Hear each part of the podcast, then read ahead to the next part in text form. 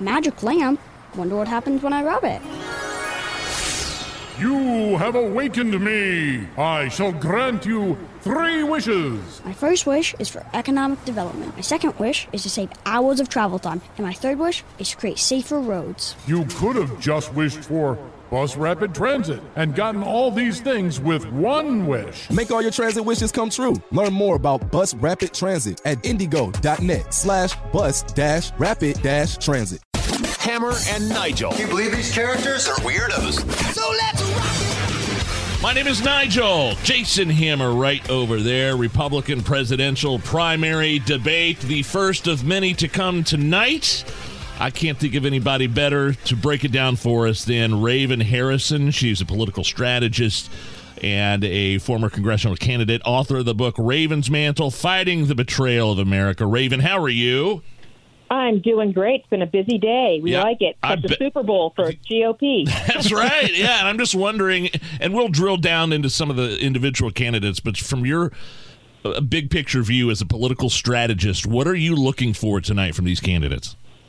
Well, they've you, you've had it described a few ways, and I think them saying that these are the vice president tryouts is probably the best I've seen so far. I see what you're going to see basically is the posturing's already begun, and really right now this is kind of Donald Trump's show, whether he's going to be there or not. So what you're going to see is this is second place uh, for DeSantis to lose. He typically has not been a good debater. Uh, Vivek Ramaswamy is strong. He's crept up into the second spot without many people realizing. And then you've got the other ones, Nikki Haley, Tim Scott, uh, you know, all of the other ones that are Chris Christie, Mike Pence, who are now just going to try to carve something out for themselves that's resonating with the voters. Raven Jason Hammer here, and I agree with you. It feels like this is the race for second place. But second place could be really important here because the elephant in the room is the legal situation with Donald Trump. In the event something squirrely happens with Donald Trump and he's not allowed to run or he's locked up or something like that, second place could be very important here, right?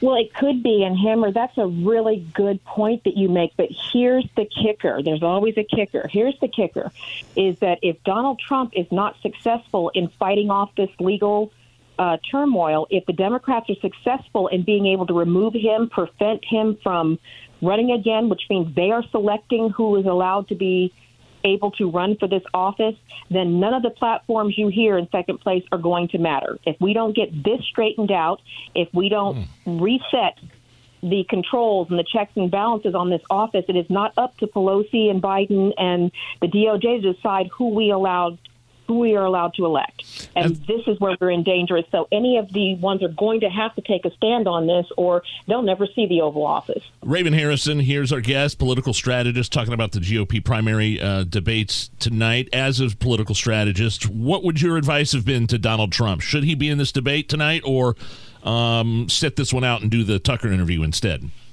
Absolutely not. I think, as his strategist, there would be absolutely no advantage to Donald Trump being at this debate. Yeah. The target is already on his back. He is lapping the field. And what it'll be essential to do is to see how many of these people can carve out a niche without using Donald Trump.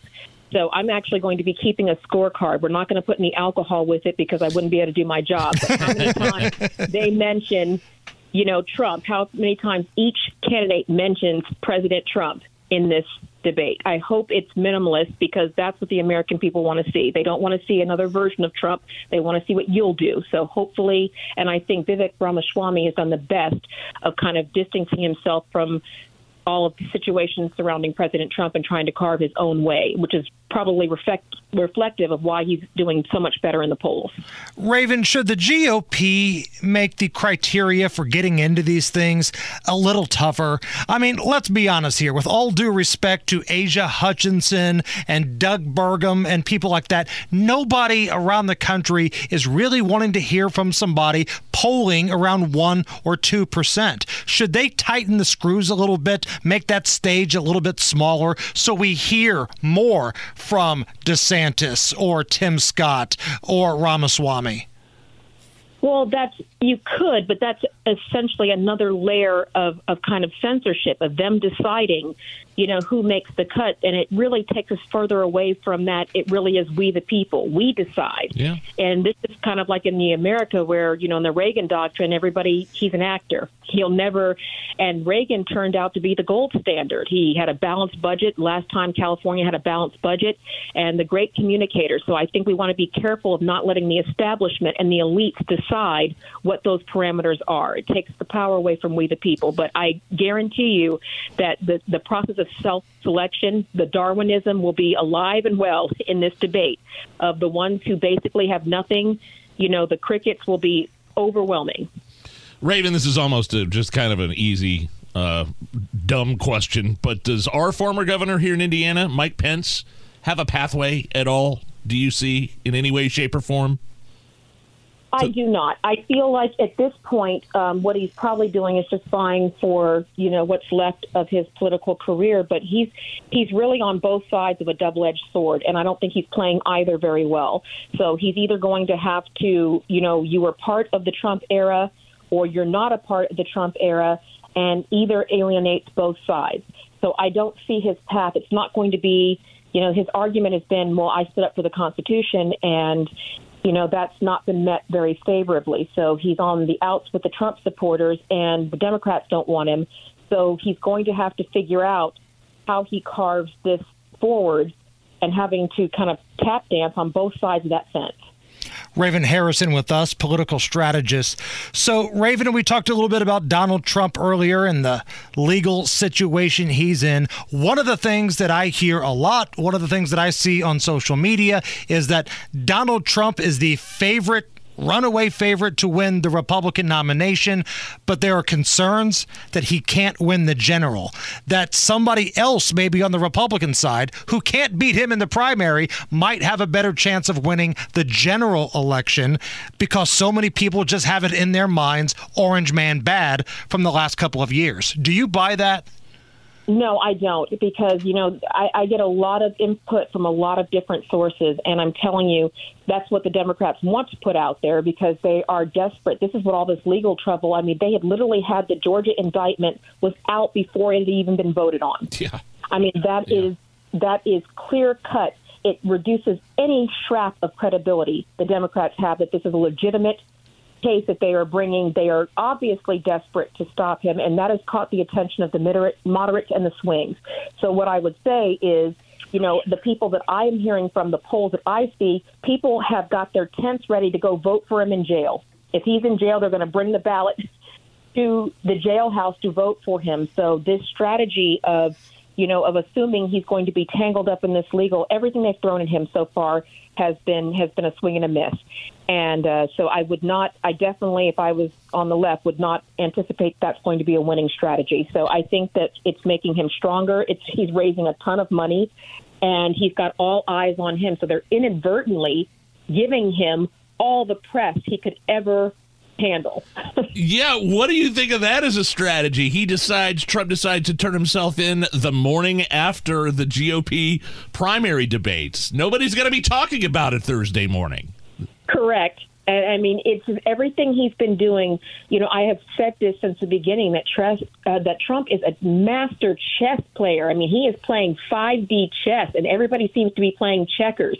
He seems to be one step ahead of it. And the RNC right now, think Ronna McDaniel has said that oh, I don't think that this is going to affect the debate at all. I said, then you're not paying attention because he's got, you know, he's got that tape with Tucker. That was already a pre-recorded interview. He can release that anytime he wants to. So he is masterfully and skillfully playing this to maximum advantage. And, you know, just kudos to him for making lemonade out of, you know, Yeah. the barrage of lemons being thrown at him. But I just, I, I caution the candidates to not take the clickbait. You have got to carve out how you are different and not fall into this you know, attacking Trump because the Democrats are doing it. It's not working, so it won't it won't have any different result if the candidates engage in that as well. Raven Harrison, political strategist. The uh, I guess the number two guy behind Trump, some would say, is Ron DeSantis, governor of Florida.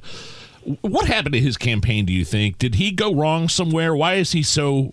I mean, you mentioned um, he hasn't run a very strong campaign. He's not a strong debater. What does he need to do tonight?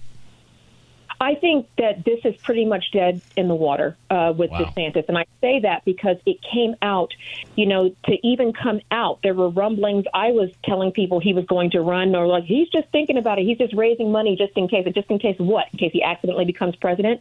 I said so. This was a plan, but this was seen as very disloyal. Trump came out and said, you know, he needed my help. I helped him, and now he's not willing to wait his turn. And a lot of Trump supporters echoed that sentiment of why couldn't he just wait four years till Trump's term was over? So he had that against him, and then he came out with a horrible messaging strategy, which is he compared himself to Trump and then attacked Trump. Hmm. That is a horrible strategy to come out with, and the the the donors and the constituents agree they don't want a filtered, watered down Trump. If they want Trump, then they want Trump ultra, not Trump light. Right. So that's what I think he went wrong in terms of, and then trying to correct the new Twitter strategy. That was a debacle of announcing on on Twitter. Uh, so I think everything has kind of gone wrong, and now it's going to be up to him to do something he traditionally has not been good at, which is debate. Raven, last thing here before we let you go. If one of these folks on the debate stage tonight just has an awful night and the polling shows that they've actually lost ground, is that game over? Is that it for one of these candidates tonight if they have that type of night? Typically, I would say absolutely. And in a lot of cases, it should be. But I think with this legal cloud that surrounds President Trump, they just can't resist. I don't think anybody with all of these legal issues surrounding President Trump, however unlikely, is willing to walk away from that opportunity. So, but they are all also vying for heir apparent.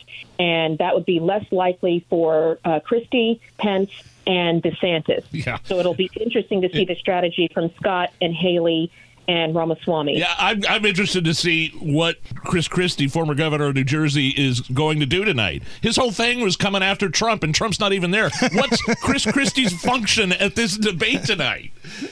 Well, hopefully he can get something successful because it's not. He says Trump's afraid of you. He's not afraid of you. He's afraid of your policies. You know, so I would just say, yeah, he he's doing the the schoolyard bully thing of trying to taunt Trump, and you know, Yeah, it, it's, it's- easier to taunt when you're the one who's leading the field by double digits. So it's just not even. It's not even. You know, hilarious, funny. Yeah, it's it's, it's pathetic. childish at best. Uh, Raven Harrison is a political strategist. Uh, where can more people find uh, you at in your social media? And if, I'm, I'm assuming you're going to be covering the debates tonight. I am. I'm going to be blasting off, but if you can, you can find me on ravenharrison.com and on social media at raven underscore tx warrior. We're going to be breaking it down. I'm going to be giving the signature sizzle. Awesome, Raven. We love the having you on, and we'll talk to you uh, here in a couple weeks for an update. Sounds great. Looking forward to it.